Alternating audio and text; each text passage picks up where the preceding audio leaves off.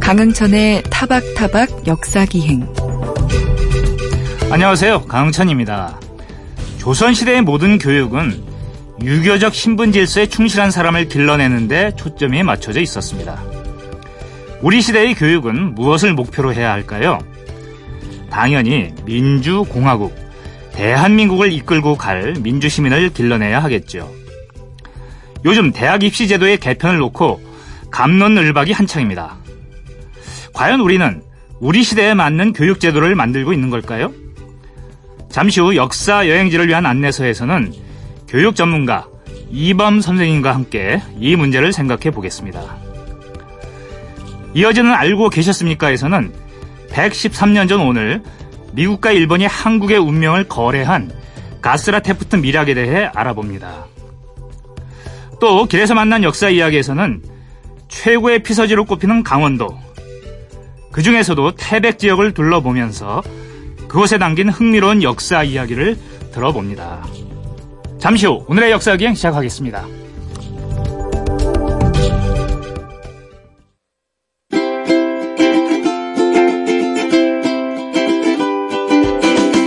(2022학년도) 대학 입시제도 개편을 위해 공론화위원회가 구성돼 치열한 토론을 이어가고 있습니다.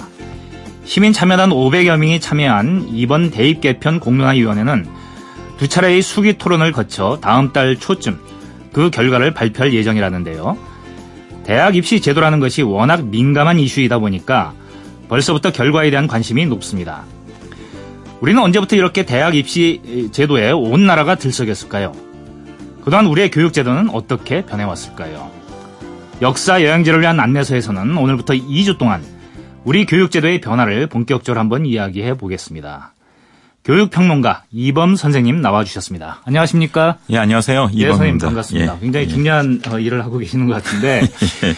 우리나라는 뭐 보통 교육하면 교육열이란 말부터 어, 떠오르고 그거는 뭐 세계에서도 둘째가라면 서럽다 이런 말들을 하는데 예, 예.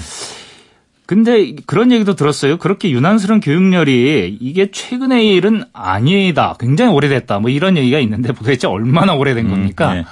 그러니까 조선 사회라고 하는 게 사실 그 지금 기준으로 보면 어찌 보일지 모르지만 네. 당시의 세계적 기준으로 봤을 때는 조선이 굉장한 문화 국가입니다. 네, 그렇죠. 네, 사실 그 시험으로 관료를 뽑는 거 물론 네. 과거제 들어가는 게 중국에서 시작되긴 했습니다만 네. 중국 못지않게 굉장히 오랫동안 지속한 나라가 한국하고 베트남이에요. 네, 사실 일본조차도 네. 그걸 일본도 못했었는데 실시 잠깐 했다가 말았습니다. 네, 예, 예. 과거제도 일본은 거의 못했죠. 그러니까 보통 이제 공부하는 사람들이 많지 않으면 그 중에서 또 선발을 해가지고 뽑는다는 걸 생각을 할 수가 네. 없는 거 아니겠습니까? 더구나 과거 시험을 볼 수 있는 자격 자체를 양반 계급에게만 줬거든요. 네. 그러니까 어떻게 보면 조선의 전체적인 어떤 계급 질서, 통치 음. 이것의 근간을 이루는 것이 바로 교육과 시험, 네. 과거제도 이런 것이었던 거죠. 네, 네. 그러니까 이제 양반이어면 교육을 제대로 받을 수 있고 과거 시험 볼 수 있고 네.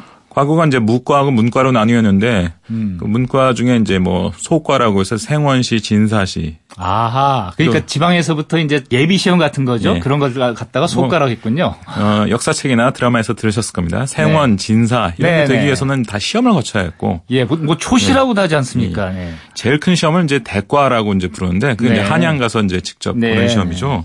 그래서 대과에서 이제 그 뭐 급제하면 뭐 정부의 고급 관료로 바로 이제 이렇게 예, 등용되고 뭐 이런 것이 예. 조선사의 근본을 이루는 제도였기 때문에 예. 애초에 이제 그 사회가 전체적으로 좀 교육에 관심을 많이 가질 수밖에 없는 네. 그런 것이었고요. 이게 일제 시대에도 우리나라 사람들의 교육률은 굉장했던 것으로 당시에도 음. 이제 기록이 돼 있습니다. 네. 근데 그 당시에 이제 이런 교육열에 대한 기록을 우리가 너무 과장해서는 좀 안 되는 게요. 예. 당시에 이 교육열이 높을 또그 학교 진학열 이런 게 높을 수밖에 없었던 기본적인 이유 중에는 학교가 굉장히 적었다는 것도 고려해야 되는 아, 겁니다. 경쟁이 심했겠군요. 네. 예를 들면 해방 직후 데이터인데 네. 해방 직후에 우리나라 중학교 입시 경쟁률이 얼마 정도였을 것 같으십니까? 글쎄요, 전혀 상상이 안 되는데요. 5대 1이었습니다. 아, 그래요? 그러니까 다섯 명 중에 한 명만 중학교로 네. 갈수 있는 거예요. 어. 중학교에 가고자 하는 학생 중에서. 예. 예. 요즘에 뭐 누구나 중학교 고등학교 다 나오고 또 고등학교 예. 졸업하는 학생들은 다 대학 간다는 세상이니까. 일제 시대 때도 뭐 다름 없었고요. 네, 네. 어, 심지어 초등학교로 이제 더 내려가 봐도 네. 일제 시대 때는 이제 뭐 보통학교, 소학교, 뭐 또 국민학교 이제 이름이 네. 여러 여러 번 바뀌었는데 네. 다 돈을 내야 됐거든요. 아하. 그러니까 이제 가고 싶은데 돈이 없어서 못 가거나 또는 뭐 아. 중학교 이런 데 진학하고 싶은데 뭐 네. 학교가 워낙 부족하니까 네. 그러니까 이제 그런 아쉬움, 애타는 심정 예. 이런 게 이제 교육열이라는 이름으로 이렇게 좀 포장된 면이 있고요. 음. 우리 교육열을 너무 그 과대평가해서는 안 되는 면을 잘 보여주는 통계가 문맹률 통계예요. 네. 우리는 한글이 굉장히 배우기 쉬운 글자니까 예. 다 한글 정도 읽었을 거라고 생각하지만 그 일제시대 때도 그렇고 해방 직후에도 그렇고 네. 문맹률이 대략 한 80% 정도로 봅니다. 80%가 글을 못 읽었다고요? 그렇죠. 이게 일본어든 한자든 네. 한글이든 심지어 예. 한글이든 못 읽는 사람이 해방 직후에도 80% 예. 정도 나와요. 일제시대 때도 아. 그 정도였을 것으로 추정합니다. 그렇다면 예. 그 교육열이라는 거는 뭐 당시에 그야말로 소수의 그 20% 이내 그 사람들에게 적용되는 예. 그런 말이라고 볼 수 있거든요. 그 내에서 꽤 치열하긴 했겠습니다만 네. 어쨌든 전 국민적인 현상이었다고 보긴 조금 어려운 면이 있다는 거죠. 예. 그런 것도 있잖아요. 지난번 미국 대통령이 오바마 대통령인데 아, 예. 그 저 미국 최초의 흑인 대통령이고 굉장히 신선한 이미지가 있었어요. 그런데 우리 한국 사람들은 한국의 교육열에 관해 가지고 너무 과열됐다. 이건 좀 문제 있다. 이렇게 우리는 생각을 하고 있는데 그렇죠. 예. 이 오바마 대통령이 한국의 교육제도를 막 칭찬하고 그런 바람에 좀 우리의 혼란이 온 적이 있었는데 그건 어떻게 보십니까? 아, 그건 이제 미국 사회 아주 독특한 맥락을 좀 이해를 하셔야 되는데요. 네 우리나라 역사 얘기다 미국 얘기를 하게 돼서 좀 그렇긴 한데 미국이 네. 그 사회적 양극화가 우리나라보다 더 심한 나라거든요. 그렇죠. 그리고 이제 이를테면 백인 중에서도 저소득층이라든지 네. 흑인, 뭐 히스패닉 어, 이런 사람들이 많이 있는 그 일부 지역에 상당수 네. 지역에 가보면 교육열에 기억자도 없는 경우가 많습니다. 네. 이게 이제 미국 교육제들을 이해하실 때 반드시 생각하셔야 되는 게 재정 문제인데요. 음. 미국 공립학교 예산의 절반 정도가 그 동네 재산세에서 나오거든요. 네. 근데 재산세를 우리 무슨 시, 도처럼 넓은 단위로 걷는 게 아니고요. 재산세 걷는 단위가 평균 인구가 2만 명이에요.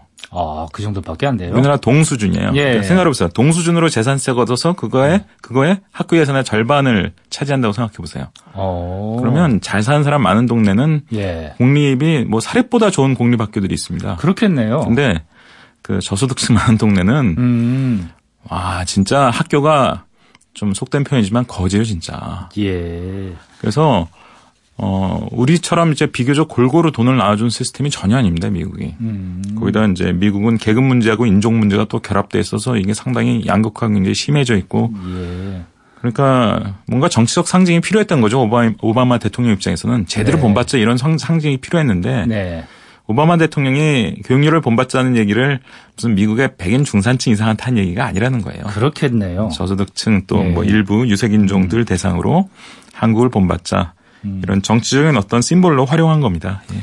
그러니까 저도 그때 그 얘기를 듣고 도대체 미국에 그래도 총망받는 대통령이 왜 저런 소리를 하지? 좀 한국에 와서 한번 겪어보라고 해. 뭐 이제 이런 말들을 투덜거리곤 했었는데 그 미국의 사정을 알아야 되는 것이었고.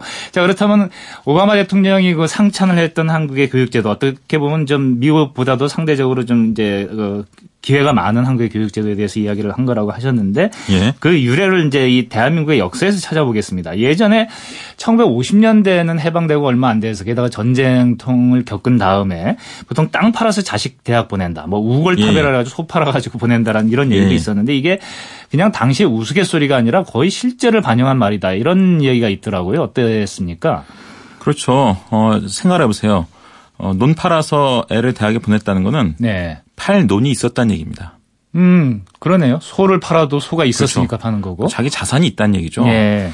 근데 좀 뭐 약간 엉뚱한 질문일지 모르겠지만 1960년 기준으로 네. 전 세계에서 토지가 땅이 예. 제일 골고루 분배되었던 나라가 어떤 나라였을 것 같습니까? 지금 뭐 질문하시는 의도로는 우리나라라고 말씀하시는 것 같은데 뭐 토지 개혁, 농지 개혁이 예. 있었기 때문인가요? 놀랍게도 우리나라입니다. 네. 한국이에요. 아, 그 네. 토지 진위 개수라고 해서 이제 토지가 얼마나 균등하게 배분되느냐 이거를 이제 경제사가들이 쭉 추적 조사해 보면 우리나라가 네. 당시 1등이 나옵니다. 아. 이게 이제 우리나라만이 아니라 바로 뒤에 대만하고 일본이 있는데요. 네. 이세 나라가 이제 예, 왜 그랬냐면 중국에 이제 모택동이 사회주의 혁명을 일으키잖아요. 그래서 네. 이제 장개석이 1949년에 대만으로 쫓겨나는데 그 미국 입장에서 보면 큰일 난 거죠. 음. 모택동은 이제 농촌에서 혁명을 일으키거든요. 그렇죠. 농촌에 이제 소장농들이 제일 불만을 많이 가지고 있을 것 아닙니까? 소출 대부분 지주한테 줘야 되고 이제 이러니까. 그러니까 소장농들을 중심으로 이제 중국 사회주의 혁명이 성공했단 말이에요. 그러니까 미국 보기에 이게 바로 옆 나라인 한국, 대만, 일본 등으로 도미노처럼 퍼질 것 같으니까 예. 이세 나라의 강력한 농지 개혁을 하도록 시달을 합니다. 네. 일본은 사실 이제 군정, 미군 군정이었으니까 직접 했고 네. 한국은 48년에 이제 새 정부가 수립되자마자 하도록 해요. 네. 그래서 49년에 농지개혁법이 이제 우리나라 국회를 통과하고 네. 50년 그 한국 전쟁 불과 몇 달 전에 우리나라 농민들이 뭘 알게 되냐면 내가 지금 소작을 이제 붙여가지고 어, 어 지금 살고 있는데 이 내가 소작하고 있는 이 토지에서 나오는 소출의 30%씩 5년 연속 지주한테 주면 네. 이게 내 땅이 된다는 거예요. 음. 이게 좀 실감나게 좀 바꿔 얘기하면 내가 뭐 이를테면 건물을 빌려서 이제 식당을 운영하고 있는데 식당 매출의 30%씩 건물주한테 계속 주면 5년 예. 뒤에 이게 내 거가 되는 겁니다. 이 예, 건물이. 예. 그러니까 대단한 거죠. 음, 음. 이게 한국 전쟁 통해 뭐 뭐 좀 혼란을 겪긴 합니다만 결국 이게 실현이 돼요. 아하. 그래서 한국, 대만, 일본이 전 세계에서 토지가 제일 골고루 분배된 나라가 되고요. 네. 이 세 나라가 전 세계에서 대입 경쟁이 제일 치열한 나라가 됩니다. 아. 왜? 그래. 논을 가지게 되니까 아하. 자신 자녀가 똘똘하면 돈 음. 팔아서 애를 대학에 보낼 수 있게 되는 거죠. 그러니까 이제 전쟁 끝나고 뭐 그 곳곳에 그러니까 자리는 넘치고 또 자식들을 보내면은 출세시킬 수 있는데 그럼 교육을 시켜야 되는 되고 예. 근데 교육시킬 어떤 이제 자산이 생겨났으니까 그렇게 된 거라고 하면은 사실 또 그런 기회를 받은 사람들은 그렇게 많지 않을 것 같아요. 당시에 그러면 입시 제도가 어땠는지를 한번 살펴보죠. 예. 어, 1950년대 그렇게 이제 땅 팔아서 대학을 보낸다. 뭐 예, 그렇게 얘기를 하고 그래서 우리나라가 대만, 일본과 더불어 가지고 입시 경쟁이 굉장히 치열한 나라가 됐다라고 말씀을 하셨는데 예. 그 1960년대의 중고등학교 입시 경쟁 어느 정도였었습니까? 어, 일단 아까도 좀 말씀드렸지만 중학교, 네. 심지어 고등학교 네. 이런데 그 가고자 하는 학생에 비해서 학교가 굉장히 모자랐고요. 네. 어, 문맹물 자체는 이제 해방 이후에 문맹 퇴치 운동을 활발히 벌이면서 어쨌든 네. 한글은 상당히 배우기 쉬운 글자이기 때문에 네. 급격히 낮아지기 시작합니다. 네. 그리고 이제 국민학교, 어, 지금 초등학교라고 부르죠. 네. 이게 의무 교육이 된 것은 어, 전쟁 직후예요. 네. 전쟁 직후부터 정부가 이제 초등학교, 즉 국민학교를 꼭 보내라 이렇게 음. 이제 하게 됩니다. 그러면서 이제 문맹률도 이제 급격하게 더 낮아지고 하는데 네. 그러나 중학교에 가려면 입시를 봐야 했습니다. 네. 그러니까 지금 분들은 좀 상상이 안 되겠지만 중학교 가려면 그 어려운 나름 시험을 봐가지고 그걸 이제 통과를 해야 했고 그러니까 그 어린 친구들한테 그런 가혹한 그 일이 어떻게 주어졌을까 지 상상이 안 되는데 그 실상이 어땠습니까? 중학교도 이제 또 명문 중학교 네. 서열이 있었습니다. 네. 그러니까 제일 유명한 데는 그 경기고가 있으면 경기 중이 있고요. 네. 서울고가 있으면 서울 중이 있고 어. 경복고가 있으면 경복 중이 있습니다. 예, 그런 데가 소위 명문 이런 중학교가 네. 최고 명문 중학교입니다. 네. 그래서 이런 학교에 들어가기 위해서는 엄청나게 과외를 시켰어요. 예. 그래서 초등학생들이 마치 지금 고3처럼 공부를 했습니다. 오. 당시 그 신문 기록 같은 걸 보면 예를 들면 서울에 있는 어지간한 초등학교 아이들이 아침 일찍 등교를 해서 네. 저녁 7시까지 학교에 있었다는 거예요. 음. 그리고 이제 학교에서 집으로 와서 다시 네. 과외를 받고 주말에도 과외 받고. 초등학교 6학년 13살짜리들이 말이죠. 예, 그렇죠. 아. 그래서 당시에 어떤 학생이 학교 가다가 이렇게 급사한 사건이 있었거든요. 갑자기 길에서 죽어버려요. 네. 이거 너무 공부 많이 해서 죽은 거 아니냐. 예. 뭐 이게 이제 크게 이제 사회적으로 화제가 될 정도로 이야. 중학교 입시도 굉장히 치열했고 고등학교 입시 물론 치열했습니다. 예. 그러고 보니까 생각나는 게 있는데요. 그, 그 무집 파동이라는 게 있어요. 뭐 중학교 입시에서 예. 뭐 무집과 관련된 시험이 나왔는데 학부모들이 뭐 그 엿을 갖다가 구워서 먹으면서 예. 엿들을 드시라 뭐 이렇게 항의 시위를 했다라는 얘기가 있는데 그게 어떻게 된 내력입니까? 1965년에 이제 중학교 들어갈 학생들을 선발하여서 네. 1964년 말에 네. 중학교 이제 입시를 이제 봅니다. 네. 이제 당시 입시 문제 중에 어떤 게 있었냐면 어 다음 중 엿을 만드는 과정에서 엿 만들려면 네. 일단 일단 찹쌀로 이제 밥을 하잖아요. 네. 그걸 이용해서 엿을 만드는데 그 과정에서 첨가할 것으로 네. 적당한 것은 무엇이냐. 음. 근데 기본적으로 이제 엿기름을 첨가할 수 있는데 엿기름 말고 또 네. 무엇을 첨가할 수 있느냐 이걸 물어본 겁니다. 아하. 정답은 뭐였냐면 어, 물론 이제 객관식 문제였는데 네. 디아스타제였습니다. 네. 효소의 이름인데 근데 디아스타제만 정답으로 해서 채점을 했는데 네. 학부모들이 항의를 한 거예요. 예, 예. 그 다른 보기 중에 디아스타제 말고 무즙이 있었습니다. 무즙. 근데 예. 초등학교 교과서 어떤 얘기가 있냐면 예. 그 디아스타제가 무즙이나 침에도 들어있다 이런 내용이 초등학교 교과서에 나와 있었어요. 아. 그러니까 디아스타제 말고 무즙을 넣어도 예. 엿을 만들 수 있는 거 아니냐. 어. 그래서 이제 교육 당국하고 공방이 붙습니다. 예, 예. 결국 소송으로 가요. 아, 그러니까 무즙을 답으로 써낸 학생들의 학부모들이 예, 예. 예. 근데 소송으로 가서 이제 그 65년 3월에 네. 행정소송에서 이 학부모들이 이깁니다. 그래서 아, 이제 이 학생들은 네. 구제가 되는데 그래서 예. 경기중학교 몇십 명, 뭐 서울중학교 몇 명, 뭐 네. 경북중학교 몇 명 이제 추가 네, 합격이 네. 돼요. 근데 이 와중에 어떤 재밌는 일이 있냐면 당시 그 서울시 교육감이 음. 아니 그 무즙을 이용해서 엿을 만들 수 있다는 걸 보여주면 네. 정답 처리해주겠다 이런 발언합니다. 네. 그래서 학부모들이 진짜 무즙을 넣어서 엿을 만들어요. 아. 그래서 엿을 던집니다. 아. 그러면서 뭐라고 외쳤, 외쳤 겠습니까?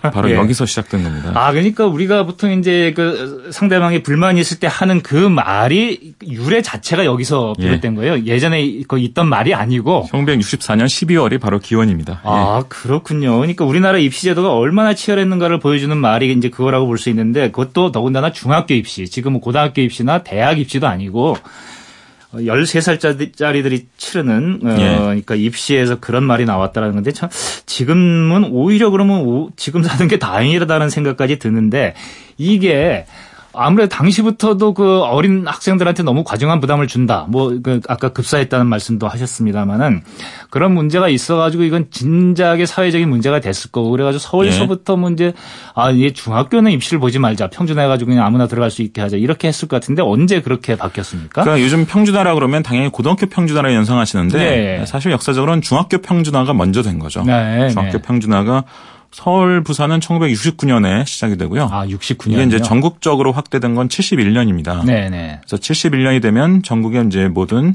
그 중학교들은 다 평준화돼요. 네. 그러니까 1등 중학교, 2등 중학교, 3등 중학교 이런 게 없어집니다. 어. 이른바 이제 뺑뺑이란 말이 고등학교 네. 평준화 이전에 요때 먼저 생깁니다. 아, 그래서 그러니까 중학교 뺑뺑이 돌려가지고 예, 중학교 예. 배정하는. 아. 물론 요즘은 이제 근거리 배정하죠. 자기 예, 집 가까운 중학교를 네, 배정하는데 처음에는 뺑뺑이라고 해서 무작위 네. 추첨해서 중학교를 배정했었습니다. 그럼 그렇게 중학교 배정을 하면은 좋아하는 학부모들이 더 많았을 것 같은데 그럼에도 불구하고 왠지 부작용이 있었을 것 같아요. 뭐 학교 배정도 아까 말씀하셨기를 근거리 배정이라고 하지 않으셨고 예. 여러 가지로 또 좋은 학교와 나쁜 학교에 대한 관념들도 있었을 테고 하니까 그럼요. 예. 예, 자기들이 뭐 자녀가 왠지 좀 저 인프라가 적게 돼 있는 그런 학교에 보내줬으면 예. 항의도 많이 하고 있었을 텐데 그런 거에 따른 부작용 같은 건 없었습니까? 이 중학교 평준화도 중학교 평준화지만 네. 3년 뒤에 고등학교가 평준화됩니다. 아, 74년이 되면 네, 네. 고등학교 평준화. 그 사이에 뭐가 있었겠습니까? 1972년에 유신 체제가 시작되죠. 아, 네. 그래서 대통령 박정희 대통령의 권한이 더 이제 예. 힘이 강해지면서 야 중학교까지는 평준화해도 고등학교는 설마 아니겠지 싶었는데 네. 74년에 이걸 단행을 해버립니다. 네. 그래서 이것도 이제 전국의 일시로 한 것은 아니고 대도시를 네. 중심으로서 점점 이제 확산을 시키는데요. 근데 이렇게 되니까 중학교든 고등학교든 네. 선배든 명문 중학교나 명문 고등학교는 선배들은 공부 잘하고 잘하고 예. 엘리트식 있었는데 갑자기 평준화되면서 들어온 후배들을 보니까 자기들보다 예. 공부 못 하거든요. 아하. 그러니까 이제 선후배 간의 관계가 이제 막 단절되는 이런 네. 일이 벌어집니다. 실제로 예를 들어서 경기고등학교 같은 경우에는 네. 그래도 그 고비를 잘 넘겼어요. 그래서 평준화 이전 세대하고 이후 세대하고 동문회를 같이 했습니다. 연속적으로. 네. 근데 비슷한 명문학교였던 경기여고. 음. 경기여고는 평준화 이후에 후배들하고 동문회를 같이 안 했었어요. 예. 나중에는 같이 동문회를 하는데 네. 한동안 동문회를 같이 안 해가지고 동문들 사이의 관계도 심지어 막 단절되고 네. 뭐 이런 일이 벌어지기도 했었고요. 그리고 이제 지금도 계속되는 논란입니다만 네. 평준화되면 이거 하향 평준화 되는 거 아니냐. 아하. 학력이 떨어진다. 뭐 예. 뭐 등등 뭐 여기에 대해서 이제 굉장히 복잡한 감론을박이 있는데 이게 무려 이제 역사가 30년 된 거죠. 그렇게 됐네요. 70년대부터. 예. 선생님께서 교육 전문가시니까 혹시 그런 뭐 통계 수치 같은 게 있습니까? 실제로 평준화된 이후로 학생들의 학력이 떨어졌다. 아니면 그렇지 않다. 뭐 오히려 뭐 올라갔거나 뭐 여전히 일정한 학력이 유지되고 있다거나 하는 그런 통계 수치들이 제시된 게 있습니까? 어, 연구가 굉장히 여러 가지 있었는데요. 네. 가장 종합적이고 제대로 된 연구라고 볼 수 있는 게 두 개가 있습니다. 네. 2000년대에 이루어져요. 네. 2000년대에 이루어진 연구를 보면 비슷한 여건에 네. 비슷한 생활 환경과 네. 가정 배경 등을 가진 학생이 한 학생은 평준화 지역, 네. 한 학생은 비평준화 지역. 네. 고등학교는 비평준화 지역이 심지어 지금도 일부 있지 않습니까? 예, 그러니까 예. 당시에 이제 그런 걸 비교한 거죠. 그랬을 네. 때 고등학교 3년 다니는 동안에 어느 지역에 다니는 학생의 학력이 더 많이 예. 높아졌느냐. 예. 놀랍게도 평준화 지역이 더 높아진 거로 나옵니다. 아 그래요? 이게 2000년대 그 네. 교육개발원에서 네. 가장 종합적으로 한 연구 결과가 그렇게 나와요. 네. 그래서 그 많은 경우에 비평준화 지역의 학생들이 더 열심히 공부를 하니까 고등학교 음. 때 학력이 더 많이 높아지지 않겠느냐 예, 예. 이렇게 추정하지만 다른 여러 가지 요인들 네. 뭐, 뭐 생활 수준이라든지 부모 네. 영향이라든지 이런 것들을 다 일정하게 통제하고 연구를 해보면 네. 뜻밖에도 이제 평준화가 다 더 유리하다는 이런 이런 결과가 나오고요. 네. 재밌는 건 이 이런 평준화가 어, 좀 아이러니한 표현인데 네. 그 박정희 대통령의 어떤 양면성이랄까 네. 이런 거를 보여주는 사례죠. 그럼 어떤 뜻입니까? 그러니까 박정희 대통령 하면 이제 뭐 네. 독재, 뭐, 네. 뭐 경제 성장 이런 네. 거를 주로 떠올리는데 사회 정책을 보면요. 네. 지금 진보 쪽에서 지키려는 사회 정책을 박정희 대통령이 시작한 게 많습니다. 어, 예를 들면 어떤 게 대표적인 게 고교 평준화고요. 아하. 그리고 이제 예. 그린벨트라든지 예. 국민의료보험. 예. 그때는 이제 처음엔 직장의료보험에서 시작했습니다만 어쨌든 예. 국민의료보험 이런 것들이 음. 당시에 많은 제3세계 독재자들은 전혀 시도하지도 않은 그런 일들입니다. 예. 그래서 그 우리나라 진보 보수 이런 거 가지고 다투는 게 사실 예. 굉장히 이런 사례들을 들여다보면 굉장히 아이러니를 느끼게 하는 음. 이런 부분이 존재하는 거죠. 그러니까 예. 그 말씀을 들어보니까 이제 그런 생각이 들어요. 어쨌든 박정희 정권 특히 유신 독재는 뭐 이제 역사에서도 이렇게 크게 기록될 그런 이제 그 아주 억압적인 그런 정권이었는데 그런 이제 정권의 정통성을 다른 것으로 이렇게 보완하기 위해 가지고 여러 가지 개혁 정책을 아, 물론 뭐 그런 예, 측면이 있었겠죠. 할 수밖에 예. 없지 않았겠냐라는 생각이 드는데 어쨌거나 이 교육 문제는 뭐 이게 그러니까 모든 세대의 한국인들이 다 여기 걸려 있게 마련인데 지금 이야기를 이렇게 이제 들으면서도 여러 가지가 좀 이제 그 착종이 돼요. 근데 특히 평준화 지역에서 오히려 학력이 뭐 올라갔다 내지는 적어도 떨어지지는 않았다라는 그런 통계가 저한테 굉장히 긍정적으로 다가오는데 아까도 이제 말씀을 듣기로 우리가 조선시대부터 굉장히 좀 이제 교육열이 높았는데 예. 주로 있는 사람들 위주로 높았습니다만은 그런 어떤 한국인의 유전자가 계속 이어져 와가지고 뭐 이게 믿거나 말거나 하지만은 뭐 한국인들의 평균 IQ가 전 세계적으로 상당히 좀 높은 편이다. 뭐 그런 높다 뭐 이런 예 그런 있습니다. 얘기도 들었는데 예. 이게 다 문화적인 그 역사적인 이유가 있는 게 아니냐. 결국 그런 한국인에게 고루 기회를 주기만 한다면 누가 어, 어떤 능력을 발휘할지 모르는 거 아닙니까? 평균화가 예. 그런 기회를 줬다라는 생각도 드는데 그 그러다가 지금 선생님 말씀하셨던 그런 박정희 유신 정권 말고 또 다른 독재 정권이 80년대에 들어서잖아요. 전두환 정권이죠. 네, 그런데 예. 그 전두환 정권에서 또 지금도 사람들의 평가가 이렇게 엇갈리는 과외 금지, 뭐 졸업 정원제 해가지고 대학 저 인원을 확 늘리는 이런 거를 그 하게 돼서 지금도 오히려 그때가 나았다라는 말을 하는 분들까지 계신단 말이에요. 그럼요. 제가 예. 고등학교에 가서 이렇게 강연을 할 기회가 있는데요. 네. 학생들 앞에서 야 전두환이 그 네. 사교육을 학원을 다 금지시켰었어. 그러면 네. 학생들이 전두환이 그렇게 좋은 사람이었어요? 그, 그러니까 말이에요. 이게 그러니까 그 굉장히 양면성이 있어요. 그 독재 정권인데 오히려 교육제도에서는 지금까지도 논란이 되는 어떤 긍정적인 평가까지 있는 이런 일들을 하게 되는데 당시 우선 이 사교육을 전면적으로 금지시키고 졸업 정원을 두고 오히려 이제 그 입학 정원을 늘린다 이런 교육제도의 개혁이 당시로서도 상당한 좀 호응을 받으면서 제시됐던 것 같은데 그게 나오게 된 배경과 그다음에 그거의 필요성 이걸 한번 좀 정리를 해주시죠. 고교 평준화도 그렇고요. 네. 1980년에 전두환 네. 신군부가 집권해서 그해 네. 7월에 갑자기 이제 사교육을 금지시키거든요. 네. 그래서 이 사교육이 한 80년대 10년 정도 동안 법적으로 공식적으로 금지가 됩니다. 아하. 근데 이 금지 조처는 이제 예체능계 학원에서는 예외였고요. 네. 그 태권도나 무슨 미술 이런 건 허용되고 예. 또 재수생 학원은 허용됐습니다. 예. 그래서 어, 당시에 이제 서울의 유명 재수 학원들은 계속 유지가 됐지만 나머지 학원들은 이제 다 네. 문을 닫아야 되는 예, 예. 개인과외도 금지되고 근데 이때 이제 고교 평준화도 그렇고 사교육 금지, 과외 금지도 그렇고 네. 가장 내세운 중요한 명분은 네. 과외 망국론이었습니다. 아하. 사교육이 그때 이미 너무 커져가지고 네. 나라 망하겠다. 음. 근데 서민들 입장에서 보면 네. 어쨌든 사교육비를 계속 지출할 수밖에 없는 상황에서 이게 그냥 금지가 되어버리거나 네. 1등 고등학교 들어가기 위한 경쟁을 막 하다가 네. 경쟁 아예 안, 안 해도 되는 이런 상황이 네. 돼버리면 네. 가처분 소득이 늘어나거든요. 아하.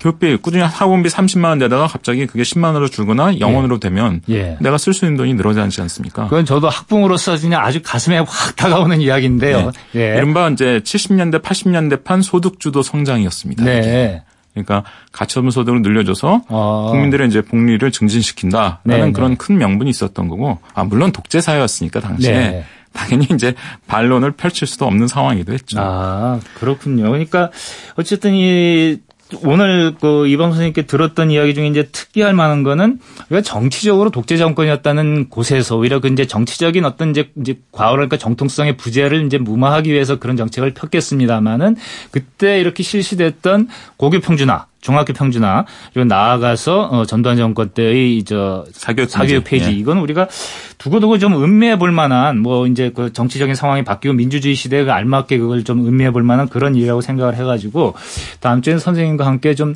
그 부분 80년대 이후의 교육제도가 어떻게 변화해 왔는지를 좀 살펴보면서 이 문제를 생각해 보도록 하겠습니다. 어, 지금까지 어, 지금 MBC의 그 인기 프로죠 시사 프로 시선 집중을 진행하고 계시는 교육평론가 이범 선생님과 이야기를 나눠봤습니다. 다음 주에 또 뵙겠습니다. 감사합니다. 예, 고맙습니다.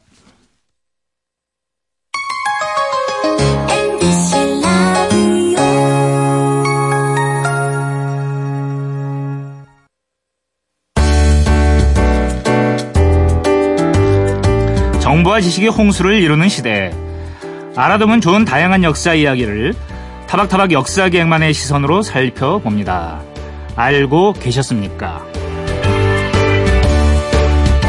오늘날 우리는 미국과 상호 방위 조약을 맺고 있습니다.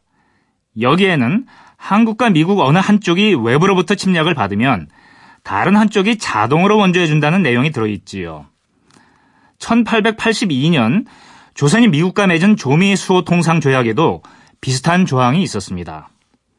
제1조에 있는 불공경모라는 문구가 바로 그건데요. 조선과 미국은 제3국으로부터 부당하게 업신 역임을 당하면 서로 문제 해결을 알선하며 돕는다라는 뜻이라고 합니다. 이러한 조약의 정신은 조선이 대한제국으로 이름을 바꾼 뒤에도 당연히 이어졌지요. 1905년 대한제국은 일본으로부터 심각한 업심 역임을 받고 있었습니다. 당시 일본은 러일 전쟁에서 승리를 굳혀가고 있었는데요. 아시다시피 러일 전쟁은 주권 국가인 대한제국의 영토를 주 전장으로 삼았습니다. 기고만장해진 일본은 노골적으로 대한제국에 대한 침탈을 자행하고 있었지요. 바람 앞에 등불 신세가 된 고종은 미국이 바람막이가 되어주기를 간절히 바랐습니다. 조미수호 통상조약의 불공경모 조항을 바람막이로 기대한 거지요. 그러나 대한제국을 바라보는 미국인과 시어도 루스벨트 대통령의 시선은 차갑게 이를 데 없었습니다. 그해 초 루스벨트 대통령은 이런 말을 했죠. 우리는 스스로를 지키기 위해 일격도 가하지 못하는 한국인을 위해 일본을 상대로 중재에 나설 수는 없습니다. 비슷한 시기에 캐난이라는 미국 언론인은 아웃룩이라는 잡지에 이런 기고를 했습니다. 한국인이 갖고 있는 인종적 결함과 낡고 뒤떨어진 정치 사회 제도 탓에 외부로부터의 힘에 의존하지 않고는 후진 상태를 벗어나기 어렵다. 루스벨트는 이 기사를 읽고 캐난에게 편지를 보냈다고 합니다. 기사가 아주 마음에 든다고 말이죠. 이 간단한 사례만으로도 당시 미국과 루스벨트 대통령이 한국에 대해 어떤 생각을 하고 있었는지 잘 알 수 있지요. 루스벨트 대통령은 불공경모 조항이 삽입된 조미수호 통상조약을 거추장스러워했습니다. 그 조약이 있는 한 드러내놓고 일본의 한국 침략을 승인할 수는 없었으니까요. 그해 7월 미국의 육군 장관 윌리엄 태프트가 루스벨트 대통령의 특사로 도쿄를 방문했습니다. 그리고 113년 전 오늘, 그러니까 1905년 7월 29일, 일본 총리 가스라 다루와 비밀 협약을 맺지요. 미국은 일본이 대한제국의 보호권을 갖는데 동의하고 일본은 미국의 필리핀 점령에 동의한다는 내용이었습니다. 당시에는 몰랐지만 고종은 미국에 제대로 뒤통수를 맞았다는 거지요. 얼마 후 러일 전쟁의 종전을 중지한 루스벨트는 그해의 노벨 평화상을 수상합니다. 해방 후 미국이 보여준 모습을 보면 믿어지지 않는 흑역사가 아닐 수 없습니다. 여기 우리가 명심해야 할 교훈이 있습니다. 미국이든 누구든 우리의 우방이 된 것은 우리가 자신을 믿고 스스로 지킬 의사와 능력을 보일 때였다는 사실 말입니다.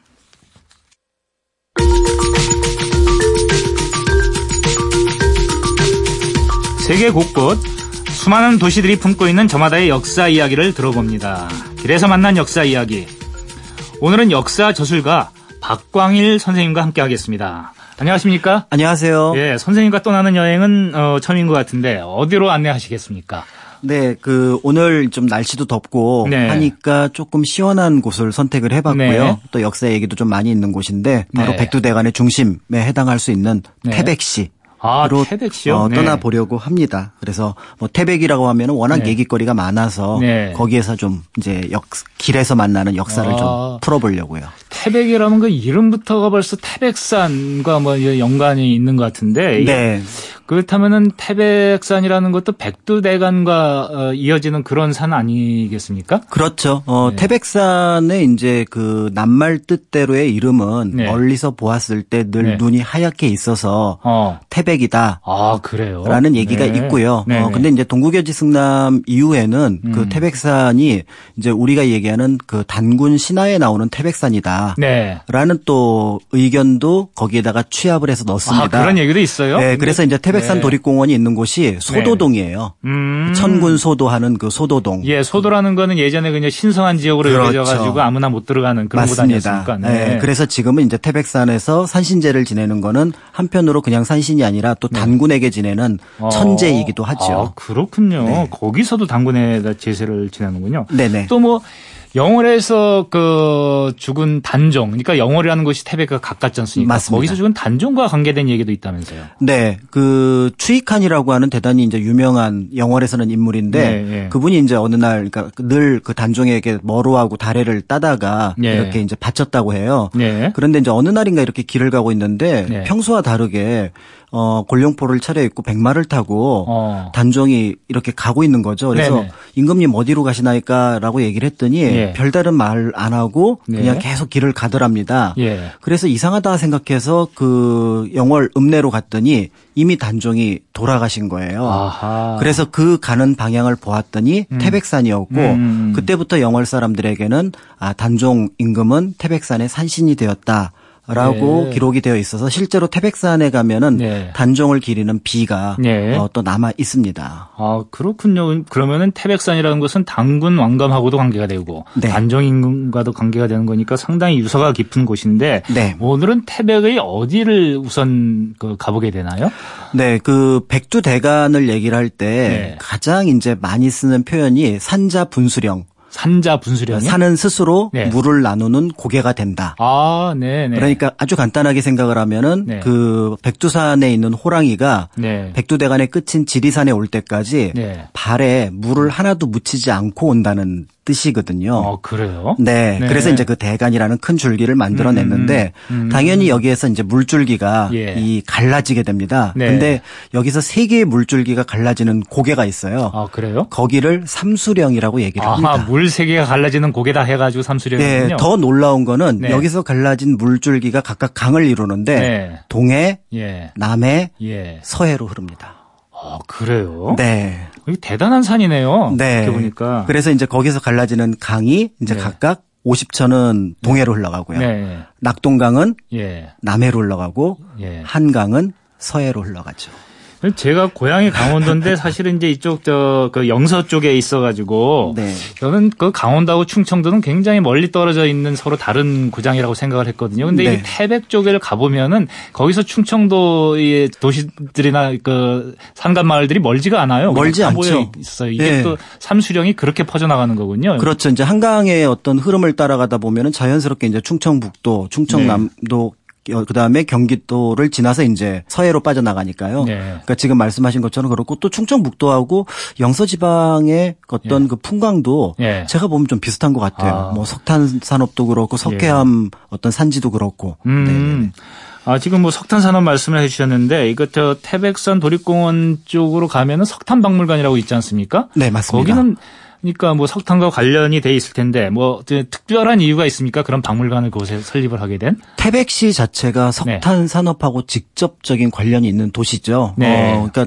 지금 이제 말씀을 듣는 분들 중에서 좀 나이가 지긋하신 분은 기억을 네. 하시겠지만 네. 태백시가 생긴 지 얼마 안 됐습니다. 아, 그래요? 1981년입니다. 아, 그럼 그전에는 행정구역이 어떻게? 삼척이었습니다. 아, 삼척이었군요. 네, 그래서 여기가. 장성하고 황지를 네. 떼내서 네. 태백시로 만들었거든요. 네. 그렇게 이제 태백시로 만들어냈던 가장 큰 이유는 그 지역이 석탄 산업의 중심지였고 예. 사람들이 몰려들었고 실제로 80년대에는 인구가 13만에서 15만까지. 어, 상당히 많았군요. 네, 지금 인구가 한 4만에서 5만 정도 안팎을 왔다 갔다 하는 거에 비하면은 예. 상당히 번성했는데 어 1989년에 이제 그 소위 말하는 석탄 산업 합리화 과정이라는 과정을 거치면서 네. 사양 산업으로 들어가게 되죠. 네. 그러면서 이제 뭐 정선 지역에는 뭐 이제 여러 가지 뭐 시설들을 정부에서 이제 마련해 주었지만 네. 태백 지역에서는 그 기억들 또 한편으로는 네. 그것이 하나의 또 역사가 되었기 때문에 네. 그런 것들을 교육 자료로 남기 남기기 위해서 아. 거기에 석탄과 관련된 박물관을 만들어 놓은 겁니다. 예, 태백하면은 잘 이 석탄 탄광 이게 잘 안 들어오는데 삼척하니까 저도 그렇죠. 어릴 때부터 삼척 탄광 이런 이야기를 많이 들었던 기억이 나네요. 네. 아, 그러면 태백에는 석탄박물관을 반드시 한번 가봐야 될 것 같은데 그리고 아까 이제 태백 하면은 뭐 삼수령 말씀을 해주셨잖아요. 네네. 그래서 그게 뭐 낙동강, 한강 이것이 다 또 이제 태백에서 발언을 한다 그런 말씀을 해주셨는데 네. 그렇다면 한강의 발원지도 이 태백에 있다라는 말씀이신데 그렇죠. 어디입니까? 금대봉 아래에 검용소라는 네. 곳이에요. 예. 그래서 이제 검용소 하면은 이름부터가 조금 그 좀 예사롭지 않은데요. 검용소요? 검용소. 네, 무슨 뜻입니까? 그러니까 그러니까 용이 있는 연못 정도로 해석이 될 것 같은데요. 네. 어, 전설에 따르면은 서해에 사는 용이 네. 그 한강을 거슬러 올라가서 가장 중심이 되는 연못을 찾아 들어오려고 했답니다. 네, 네. 근데 그 연못에 오르는 마지막 길이 음. 바위로 되어 있어요. 아, 그래요? 그러니까 거기를 이제 용이 힘들게 올라갔던 용트림했던 자국이 네. 그대로 남아 있고 그 끄트머리에 네. 어, 연못이 있는데 네. 하루에 2,000톤의 물이 거기서 쏟아져 내려옵니다. 아. 그러니까 그 물줄기가 흐르는 그 장소 의 예. 모양이 많은 그 모양이거든요. 예, 예. 그래서 이제 거기에서 한강이 발언을 하고 그 예. 연못의 이름을 검용소라고 부르는 거죠. 그 검자가 무슨 글자? 일단은 그냥 그 인변에 있는 검자인데 네네. 네. 그러니까 특별하게 거기에다 뜻을 부여하지는 않았던 것 아, 같아요. 그 어쨌든 용이 용트림을 했던 곳이다라는 네. 것들은 지금도 가서 보면 그 바위에 용트림한 어떤 흔적이 고, 스란히 남아 있습니까? 그곳 자체가 이제 명승으로 네. 지정이 되어 있고요. 네네. 이제 네. 걸어서 한 1.5km 정도를 들어가면 네. 숲으로 들어가는데 항상 물이 9도씨를 유지를 해요. 9도요? 예. 섭씨 9도? 그러니까 네. 지금 바깥 온도가 33도, 4도 막 이럴 때이니까 네. 그 근처만 가도 네. 시원하고 서늘한 기운이 그렇겠군요. 감도는 곳이죠. 그래서 그런 느낌들이 좀 신성하고 또 이끼가 네. 네. 태고적 이끼가 그대로 끼어 있는 네. 느낌 그런 공간이어서 네. 여름에 어 뭐 역사 여행 또는 어떤 뭐 생태 여행으로 꼭 한번 가보실 만한 곳이죠. 물 소리만 들어도 그냥 시원해지는데 그럼 섭씨 구도면은 여름철에 들어갈 수 있습니까? 아니면 추워서 못 들어갑니까? 추워서 못 들어가죠. 그래서 아. 손을 대거나 이렇게 예, 예. 살짝 대도 어, 오랫동안 손을 둘 수 없을 정도의 그렇군요. 차가운 기운이죠. 야, 정말 그냥 시원합니다. 그냥 시원해요. 그래서 예. 저도 몇 번 갔던 기억이 나는데 지금 방송하는 동안에 그 기억 덕분에 막 지금 예. 뒤에서 좀 이렇게 싸늘한 기운이 아, 몰려오는 것 같습니다. 그렇군요. 그럼 뭐 한강이 거기서 발원해가지고 쭉 이제 북한강 남한, 남한강으로 갈라져가지고 서울 쪽으로 쭉 오다가 뭐 이제 두물머리에서 합쳐지겠죠. 그렇죠. 그건 이제 제가 아무래도 수도권 쪽에서 이제 오래 살다 보니까 그거는 이제 머릿속에 그려지는데 네. 낙동강이라는 거는 굉장히 멀리 저 남쪽에 있는 강이라는 생각이 들었는데 그것도 그것도 또 발원지가 태백이라고 그렇습니다. 굉장히 신기한데 보통은 경상도 쪽만 생각을 하시는데 그러니까요. 실제로는 강원도에서 물길이 시작해서 예. 경상도에서 큰 물이 되어 가지고 이제 음. 김해로 빠져나가는 거죠. 충청도도 멀다고 생각했는데 경상도가 갑자기 확 다가오니까 태백이라는 데가 신기한 동네라는 생각이 드는데 그렇다면 낙동강의 발원지는 어디입니까? 그건 태백 시내에 있습니다. 시내에 있어요? 황지 연못. 황지 연못. 네, 세 개의 큰 연못이 있는데요. 네, 네. 대중소의 연못이 있는데 거기는 물의 양이 하루에 5천 톤이나 아, 그렇군요. 빠져나오고요. 연못 자체도 역시 여기도 9도에서 한 11도 정도의 물이기 때문에 네. 시내 한가운데의 그 연못 자체도 신기하거니와 네네. 그 분위기 자체도 상당히 뭐라 그럴까요? 좀 신성한 느낌이 들고요. 네. 또 시원하기도 하고 그렇습니다. 그럼 황지라는 것은 누런 연못이란 뜻입니까? 황, 그러니까 황지가 누런 연못이라는 뜻도 있는 것 같은데 네. 전설하고도 관련 있는 것 같아요. 거기 아, 황부자가 그래요? 살았대요. 어, 그 어떤 전설입니까? 그 어느 동네나 있는 전설 같기도 한데요. 네네. 황부자 집에 이제 스님이 탁발을 하러 왔는데 예, 예. 거기에 쌀을 주지 않고 예, 예. 그 똥을 준 거예요. 네. 그랬더니 이거는 큰 벌을 받을 짓이잖아요. 예, 그러니까 이제 며느리가 안 되겠다 싶어갖고 몰래 스님한테 네. 쌀을 줍니다. 네. 그랬더니 스님이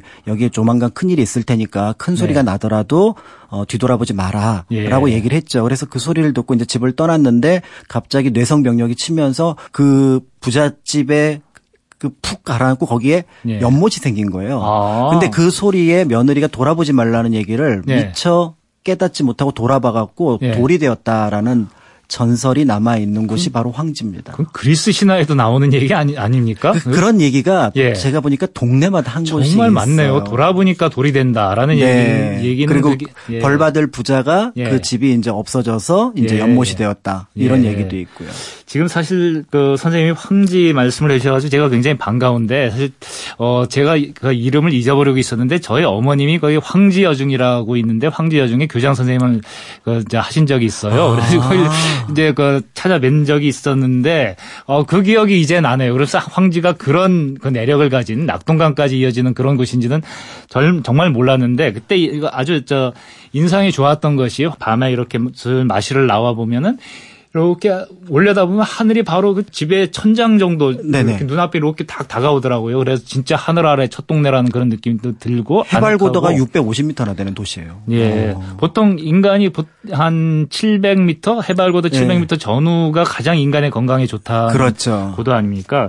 굉장히 좋은 것인데 그 지금 말씀하신 것 중에 낙동강의 발원지도 여기고 한강의 발원지도 여기라는 얘기를 들었는데 50천은 사실은 좀 생소한 이름이에요. 안 들어본 건 아닌데 거기 들어보셨을 예, 거예요. 관동팔경에 보면은 네. 50천 날인물이 죽서로 앞을 지나간다는 그 얘기 들어보셨을 거예요. 아, 네. 그러니까 삼척을 통해서 네. 동해로 네. 빠져나가는 물이 아. 여기서 또 시작을 하는 겁니다. 그러니까 50천이라는 게 우리가 이제 그 동해 쪽으로 이렇게 가다 보면은 삼척에서 그, 예, 그저 길가에 이렇게 볼 수 있는 그 흐르는 물, 그 네. 50천이라고 우리가 보면은 네네. 되는 건가요? 아. 죽서루를 찾아가시면 돼요. 죽서루요? 네, 삼척의 예. 죽서루. 아, 그 50천이라는 그 하천도 이것과 연관이 돼 있다는 거 오늘 참 그, 그 우리가 왜 동해안으로 그냥 피서가다 보면은 이쪽이 고속도로를 지나가면서 이런 데 그냥 스쳐 지나가기가 쉽기 때문에 네. 잘 관심을 두기가 쉽지가 않은데 선생님 말씀 들어보니까 동해 바다보다도 그냥 거기를 제쳐놓고 여기부터 가야 되겠다는 생각이 드는데 훨씬 더 좋고요. 네. 그리고 의외로 여기에 많은 분들이 찾아오지 않으세요. 네, 네. 그런데 진짜로 강원도의 느낌은 어떻게 보면은 영동고속도로 북쪽은 좀 화려하다면 네. 영동고속도로 남쪽의 강원도가 그 네. 깊숙한 숲 과 계곡 그런 어. 자연의 본래 모습 그러면서 그 안에 또또 숨겨놓은 역사 이야기 네. 이런 것들이 있어서 네. 오히려 여름 피서지로서는 이쪽이 더 좋지 않을까라는 생각을 하죠. 그렇겠습니다. 게다가 이제 전국 각지로 이어지는 물줄기가 있는 곳이니까 그렇다면 또 어, 지금 뭐 삼수령에서부터 이제 온갖 얘기가 다 나왔는데 태백에 지금 말씀하신 것 말고도 또 우리가 이 그쪽으로 가는 길에 꼭 들러봐야 될 그런 곳들이 있다면 좀 소개를 해 주시죠. 어, 개인적으로 이제 태백시 안에도 여러 곳이 있겠지만 네. 태백시로 네. 들어오는 입구에 정선에 보면은 네. 정암사라고 있어요. 정선에 정암사요? 네. 그게 이제 열목어의 어떤 그 그러니까 사는 곳으로 이제 천연기념물로 네. 지정된 네. 곳이기도 한데 예. 거기에 보면은 우리나라 5대 적멸보궁의 하나인 예. 절이기도 하고요. 예. 자장율사 역사가 세웠다고 하는 수마노 네. 탑도 있고요. 아. 어 그래서 이제 그 정선하고 태백 일대에 보면은 음. 어 세 그 개의 탑이 있답니다. 네. 금으로 만든 탑, 네. 은으로 만든 탑, 그 다음에 이제 자장율사가 세워놓은 네. 수마노 탑. 예. 이 세 가지가 있는데 수마노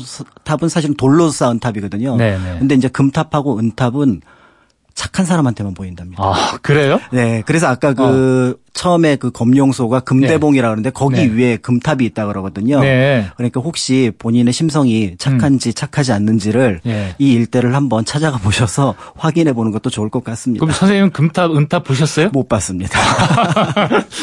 제가 한번 이번에 도전을 해 보겠습니다. 네. 저 그 말씀하신 중에 딱 궁금해지는 게 정멸보궁 이건 어디 가다가 이게 많이 들은 얘기인데 정암사가 정멸보궁이라고 하는데 그건 무슨 뜻입니까? 어, 정멸보궁은 이제 부처님의 네. 진신사리를 모시고 있기 때문에 네. 따로 불상을 만들지 않는 절을 뜻하거든요. 네, 예. 뭐 여러 개가 있지만 공식적으로는 다섯 개가 있다고 하는데 대체로 네. 자장율사가 중국에서 이제 부처님의 진신사리를 가져왔다라고 얘기를 하고 네. 그분이 세운 다섯 개의 절을 뜻합니다. 그래서 네. 뭐 영월의 법흥사라든지 양산의 통도사라든지 그 다음에 이제 그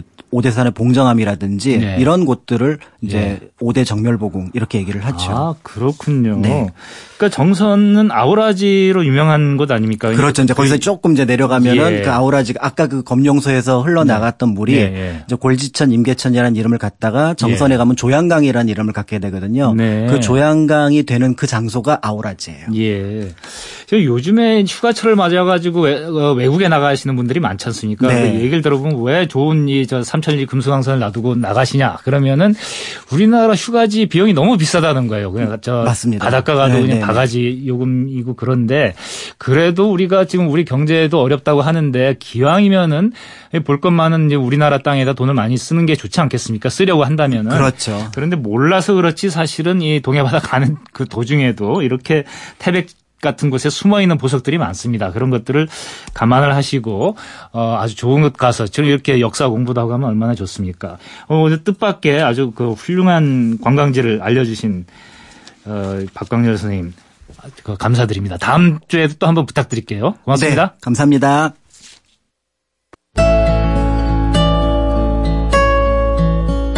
(2018년 7월 29일) 타박타박 역사기행 마무리할 시간입니다.